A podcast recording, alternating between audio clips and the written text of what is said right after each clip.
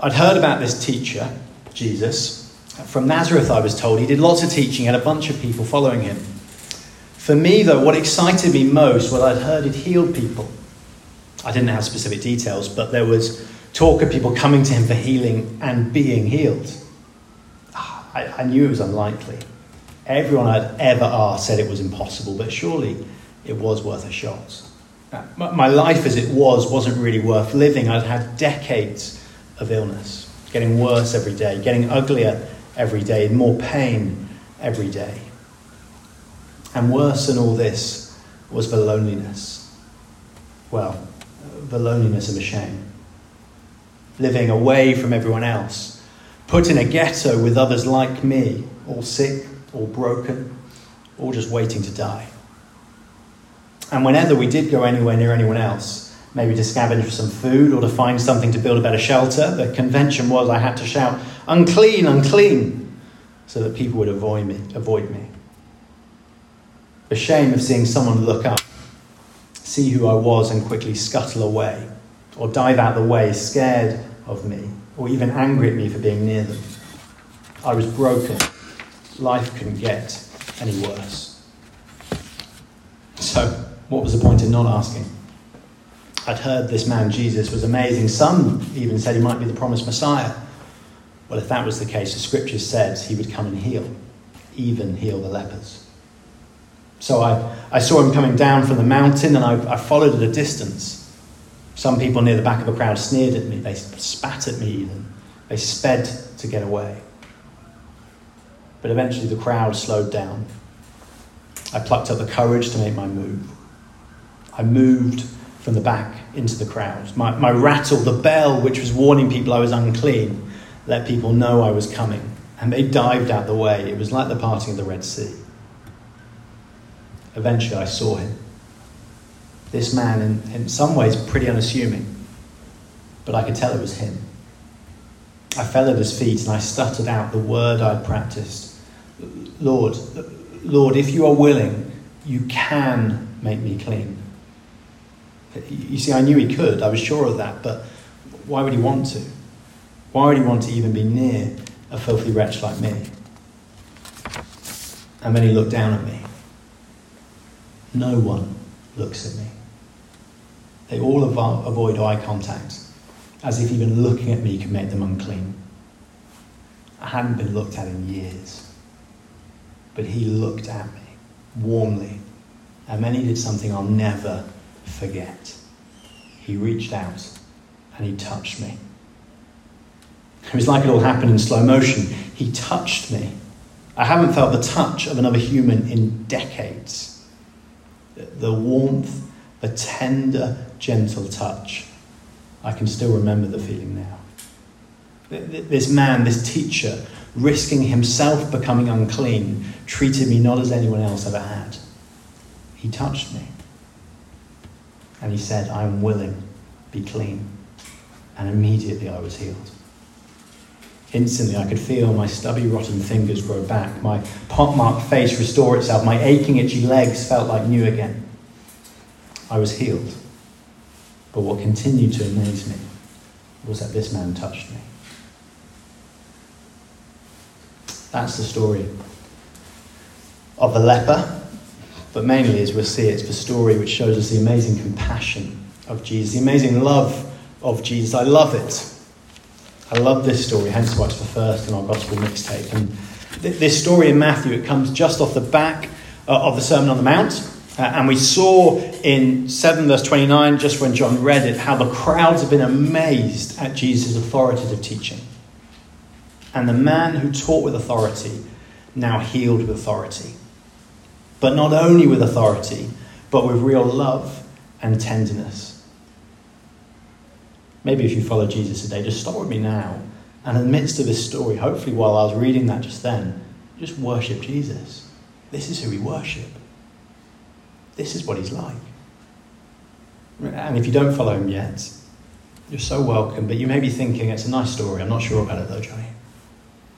What can I keep encouraging you to look at this man, Jesus? With acts and claims like this, he just can't be put into the nice teacher box, can he? Now, notice exactly what Jesus did here. Jesus could have just said a word. He could have said, Be clean. He does it elsewhere. He could have just said, You're healed. But he didn't.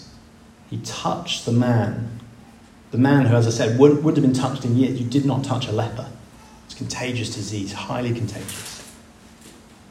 But he knew that he needed to show that the totally unclean leper was now completely clean, not only physically, but also relationally.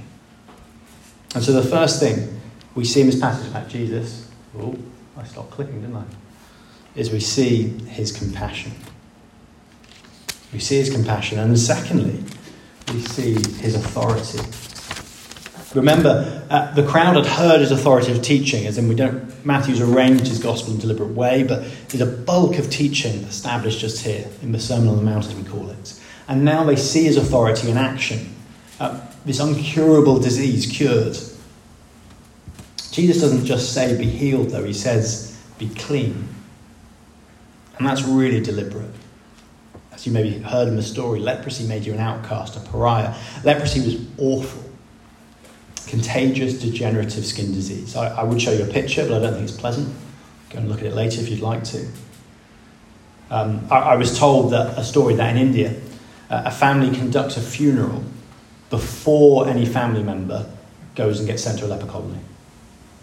So they, a family conducts a funeral for anyone who contracts leprosy before they send them away, because they're not going to see them again. They don't want to see them again. It wasn't just physically awful, though. It had dramatic spiritual, social consequences. In Leviticus 13 14, remember we were in Leviticus about nine months ago. We, we see God's law for his people, and leprosy is singled out as a disease, which, if people had it, they were to be cut off from God's people. Cut off socially, cast out of the camp, cast out spiritually. And the laws, as we saw when we were in Leviticus, were put in place by God to highlight the reality that disease, sickness, and death are part of our general human condition. And these are part of our human condition because of our rebellion against the Creator. And the law was put in place, and, and these in particular is a reminder to God's people so that they grasp this, that all is not right with the world. I'm sure we can all know that ourselves, can't we, when we just think into our own lives. Sickness and death are reminders that this world is broken. So now we see uh, the man who is seen as defiled, unable to be amongst God's people, would have been living in his own colony elsewhere, worshipped God at the temple. He's able to do that because he's not only healed, he's cleaned. If this story was deliberately chosen by Matthew to kick off a, a period of teaching, if you go on and read, and we'll see it next week with Matt a little bit more of sort of healing stories of Jesus, we can see Matthew outlining Jesus came to heal all people. We saw it with the, the faith of the centurion, where the centurion's servant healed. We see it with Peter's mother in law. We see it elsewhere. He came to heal all sorts of people. If he could heal and cleanse the leper, if he could restore the leper socially and spiritually, then the encouragement for us is that he can heal and cleanse us as well from our sin. He didn't just come for the, the good or the well or the Jews, he came for everyone. That's the first encouragement here. Notice the word as well. I don't know if you noticed it. He, clean, he um, healed him immediately. Jesus' healing was total and it was instant. We, we see in the creation story that God speaks and it happens, and it's the same here. This man, Jesus, was not just a good teacher, was he? With, markers like this, we see he was God on earth. We see he came to rescue his people. He taught the talk, and now he's walking the walk. The promised king, who the people of God were looking for, had come. And we get to the end of this mini section of three headings. In 8 verse 17, we get this. It says this in chapter 8, verse 17 This was done to fulfill what was spoken through the prophet Isaiah. He took up our infirmities and bore our diseases. The promised one had come. And we know it, don't we?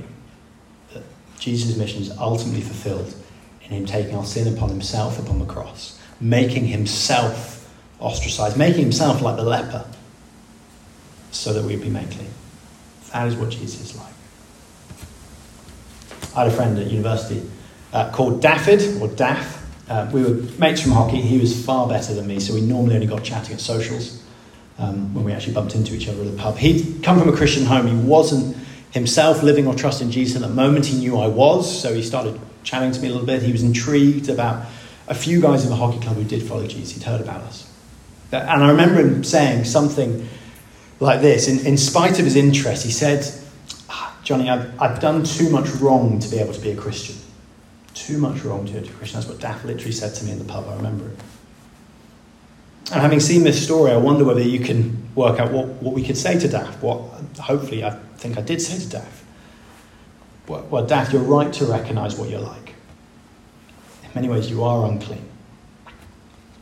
But Daff, Jesus is the only one who can make you the totally unclean clean.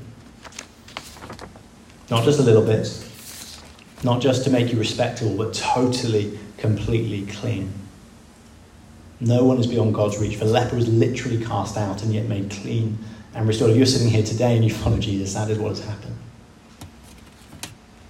He does it with compassion, he does it with total authority. But let's, let's just look very briefly at the leper. Uh, the leper recognized his need for help, didn't he? He saw that he recognized his need for help and he came to one who was compassionate and one who was able to help him. Um, We've been at a wedding this weekend, and so this morning we're having breakfast at B&B. Uh, anyone who has a toddler, spent any time with a toddler, uh, knows they can get pretty determined to do things themselves. Uh, we were just chatting about it beforehand, weren't we, Vinny? Seriously. Um, Dunks, lovely little Dunks, is no exception. I don't think Caroline's come in because he's probably playing this game at the moment. Um, after a series of meltdowns, he uh, was sitting on Caroline's knee. Uh, we're both pretty exasperated at this point. Uh, we bring him a slice of toast. And he's finally decided that he wants a slice of toast, having wanted a toast, not wanted toast, wanted toast, not wanted toast. Uh, and then the lovely words came out of his mouth as we began to butter and put jam on his toast. No, Daddy, Duncan, do it. Oh, seriously. Come on, dude. We'll let you do it. About five minutes later, he just about opened the jam, um, somehow buttered about an eighth of the bread, and he was sat basically eating lukewarm, dry bread. And a number of times I kept asking, Can daddy help? Can daddy help? No. Dad, daddy definitely could not help. Mummy even couldn't help, which was rare. Um, and the reason I put I didn't have this section in there, but I put it in because it just struck me because my head was in the story. I was like, Duncan, unlike Duncan, the leper recognized his need. He didn't just sit there and go, I'm a lost cause. I, I, he went, I need help. He recognized he needed help. And he came to the one who wanted to help and who could. I could have helped. I could have opened that jam for him. It's nowhere near the same. But it just gives you a picture of the way, in some ways, we can all be unlike the leper, not recognize we need help, and all like the leper and realize we need help. Finally, we see how Jesus fulfills the law. Notice to me verse 4 what Jesus says. Verse 4 of chapter 8, he says, See that you don't tell anyone, but go show yourself to a priest offer the gift Moses commanded as testimony to them. And it seems a bit odd, doesn't it? You might go, why on earth did Jesus say, don't tell anyone? Now, this is a theme in the Gospels. It's a theme, particularly in Matthew, I think we see, where Jesus is not wanting people to know who he is yet. He's particularly not wanting them to know what he's, he's not. He's not just a miracle worker. Uh, we've seen this. His miracles had meaning, they had purpose. He was showing who he was, he was showing as the promised king. And so, what Jesus does in that sentence is really interesting. He tells the leper, Go show yourself to the priest, offer the gift Moses commanded as a testimony to them. Now, the first bit is quite simple. He's basically saying, Now you've been cleansed, follow the law which is laid out in Leviticus, go and present yourself to the priest. And for the Jewish readers of Matthew's gospel, this would have been great to hear. Jesus was not breaking the law, he was calling on a man to go obey it. That's great if you're a Jewish listener in here. But the next phrase is a testimony to them was really interesting. What, what on earth does he mean? You can imagine a leper, can't you? Heading off to see the priest. It's like skipping his step. He's probably taken off his bell, which he used to have to around his ankle. He's sitting in the waiting room for the priest, flicking through magazines. Priest would have seen the man, done a double take, go, What on earth are you doing here? And trying to send him away. Get out. Until he would have seen that he was healed, he would have looked at him and, and he would have inspected him seen he was clean, he would have asked for leper, How on earth did this happen? Who did this? And the man would have told him all about Jesus. Jesus sent the man to be a testimony to him, to declare to the priest and those watching on that the king had come. The one who was promised, we saw that, one who's promised to heal the sick, the one who's promised to heal the lepers, to raise the dead, who would come and ultimately die in our place, take on our ultimate sickness so we could be restored. He has come. chapters 5 to 7, what we said is the Sermon on the Mount, show us the perfect standard of the law. Jesus calls on us to follow it, every iota of it to do it perfectly. But if you read it back through, we realize none of us can follow it. None of us can obey the law perfectly. It's a wonderful picture of what life should look like for those who put their trust in Jesus, but so often we know that we can't be in the presence of a perfect God. The law cannot make us clean. Nothing we do can make us right with God. And Jesus saying here in this wonderful story, in his actions and in his words, that he can. He alone can. A leper, the living embodiment of judgment, has been healed. He's been cleansed. And Jesus himself, later on in the gospel, deals with our failure to keep the law. He fulfills it. And as he sends the leper to the priest, he's saying that the one who can perfectly keep it has come. The king has come. So the call for us is to trust in him, for he alone can make the unclean clean. Here's Daff. Daff wrote an email to me a few years later. We'd lost touch after university, um, having spent a bit of time chatting, and he got back in touch with me a few years by email. This is what he said. He said, Johnny, it's taken me quite a few years of basically being an idiot and making lots of bad decisions and then trying to get my act together, but just falling back into my old ways to basically be where I am now. I've been over in the United States for the past eight months, and I at first thought it'd be a great chance to get away from my uni type life, really make a fresh start, get stuck into a church and things. Once again, this didn't happen. I ended up just doing my own thing. Until a few months ago, before Christmas, and afterwards, a number of things happened that basically just completely took me back and put me in a position where I really was brought right back down to the ground and realised I really couldn't do it on my own anymore. Church service finished one Sunday. I went in and spoke to one of the pastors, and before I could even say anything, I was just completely overcome. I was crying and couldn't do anything to stop it. I honestly don't know why I was trying to do things on my own for so long. Now I can so easily see that God's way really is best, and all my decisions and problems, instead of trying to solve them myself, I just offer up to Him. It's so much better. You see in verse 2 what the leper asked Jesus and how he asked it. Lord, he recognized who Jesus was. He's in charge, he's God. If you're willing, you can make me clean. See how Daff recognized that as well? He knows Jesus has the ability to heal. He doesn't say, Lord, heal me. He says, Lord, if you're willing, heal me. He knows Jesus is able. He's asking him to use his power to heal him. If he is willing to heal him, the outcast, the leper. And that's what faith is, isn't it? The leper trusted Jesus was who he said he was, trusted he could solve his greatest problem, so he came to him and asked. There was absolutely nothing the leper could do to heal himself. Nothing anyone could do to heal him. Only Jesus could heal him. And the leper, like Unlike Duncan with the butter, saw his utter need for Jesus. Saw his desperate state, recognized that only Jesus could sort him out. But Jesus wasn't just talk, couldn't just be dismissed as a good teacher. So the challenge is will we? Greg had it in his prayers earlier. Will we recognize that without Jesus, we're an outcast? Will we recognize that only Jesus can offer our solution to death, both physically and spiritually? Will we live in now, for those of us who have trusted Jesus, in a state of dependence? There's some years in this room of following Jesus, there's some experience. But I think if you chat to them, they'll go, Nah, I need to keep depending on Jesus every day It leads us to pray, it leads us to come to God in His Word, it leads us to keep coming to church. We recognize we need others. Will we be encouraged as well that even the most impossible of our mates, the one we think of and go, he could never become a Christian? For me, that was Daff. The first time I met him, he vomited all over my shoes. Absolutely hammered. That was Daff. But he could do it for Daff, and praise God he did.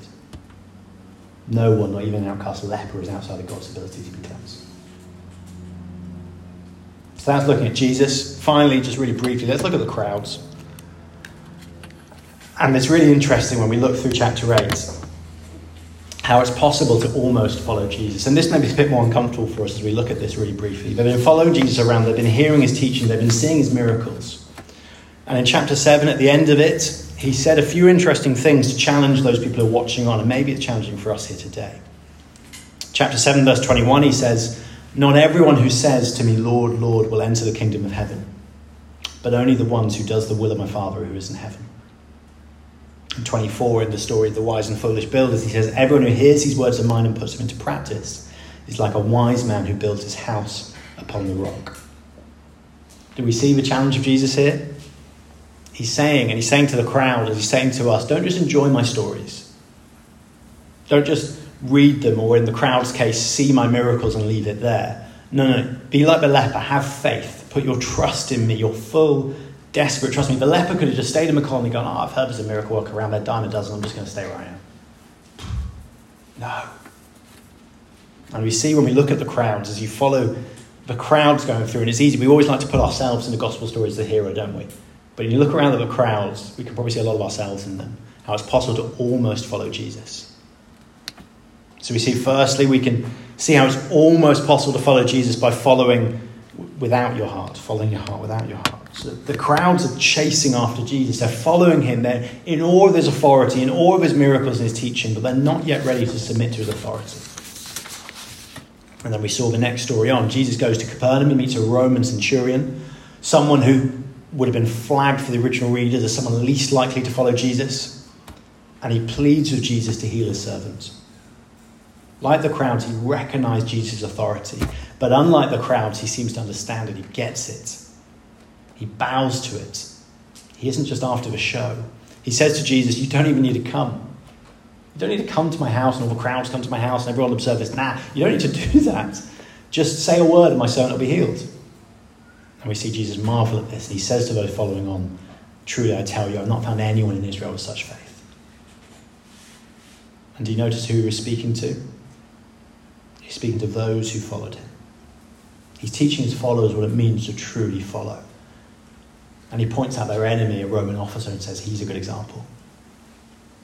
True followers don't chase after his miracles, they don't chase after a special experience. They follow him because he's worthy of their faith. I wonder, is that how we follow? Secondly, we can see it's possible to almost follow King Jesus by falling away when following gets hard verse 14 onwards, we see Jesus healing many more that evening. The crowds keep coming again and again, but instead of receiving them, it's a bit of a shock, isn't it? We see Jesus tries to flee from the crowd. He's trying to flee from that kind of crowd, the celebrity and selfie taking crowd. You can imagine posting the miracle on Instagram going hashtag I was there or something like that. They weren't there for him, they were there for the to be there. Verse 19, we see a scribe approach Jesus. They say, Teacher, I will follow you wherever you go. It's a pretty brutal response from Jesus. He says, Foxes have holes, birds of the air have nests, but the Son of Man has nowhere to lay his head. He's saying, You follow me for my miracles and my teaching, but I will be despised, I will be rejected. To follow Jesus is not a share in fame and power and comfort, at least not yet, but firstly to share in sacrifice, suffering, hostility. Jesus says that a couple of chapters later whoever does not take his cross and follow me is not worthy of me. I bore the cross of God's wrath, he says, so you didn't have to. But anyone who follows me will bear a cross. So, what does it like to be a true follower? True followers don't chase earthly comfort or reputation, they embrace the suffering and rejection of being united to a crucified Saviour. Is that how we follow?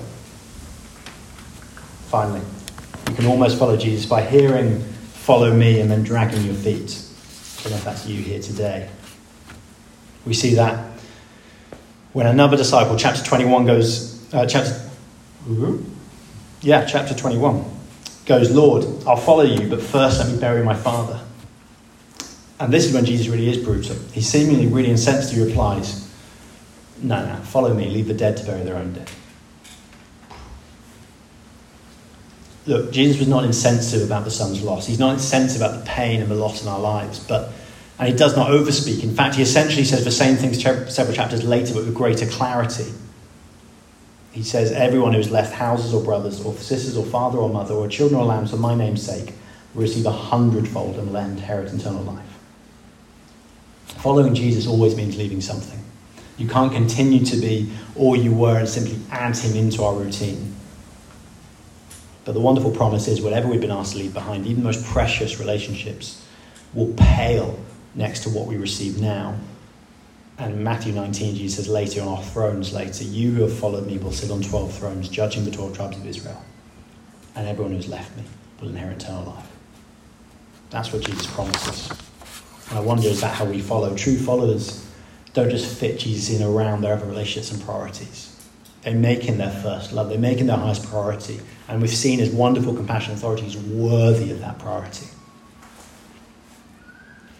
So if we're truly following Jesus, if we're not chasing miracles and spectacles and experiences, if we're instead bowing our knees in awe like the Roman centurion, if we're responding in faith like the leper did, if we're not avoiding the cost of following Jesus, and it is a cost, but rejoicing to be rejected, opposed, afflicted with Him, if we're not clinging on to the loves we had before we met Him, submitting every love, every desire to our first and our greatest love, that's what it looks like to follow Jesus. So as we look at the crowds here in chapter 8, in Matthew 8, as we compare them to the leper, to the centurion, we see how it's possible to almost follow Jesus, don't we? And it's possible to be coming here to town church each week and almost following Jesus. So we need to look at the leper. To heed the warning of the crowds. But let's be encouraged as we look at the disciples. They're always an encouragement to look at, aren't they? Because we see how they basically flip flop. Encouragingly, they get into the boat with Jesus, they follow him to the other side. But a few verses later, they're accused of having no faith by Jesus when Jesus gets out of the boat, when he needs to calm the storm. Peter, who we saw in our series in Acts, stumbles around, maturing slowly, following Jesus, but getting it wrong so often. What a wonderful encouragement is to look at Peter. With his help, we can be like these examples, like the centurion, like the leper, like the disciples, full of faith, trusting the Lord Jesus.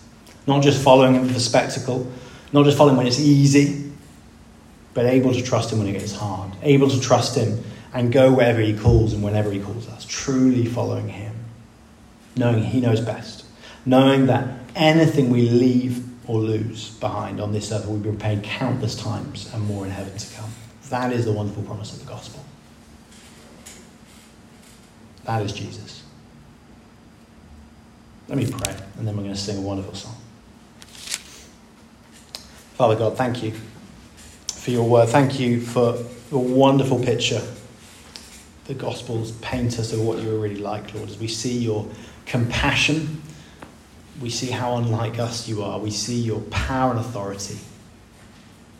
Lord, help us to be people who follow you wholeheartedly, to be people who don't just look in from the back like the crowds, but who go, no, no, I will follow you, recognizing it will cost, recognizing we need to give stuff up, Lord.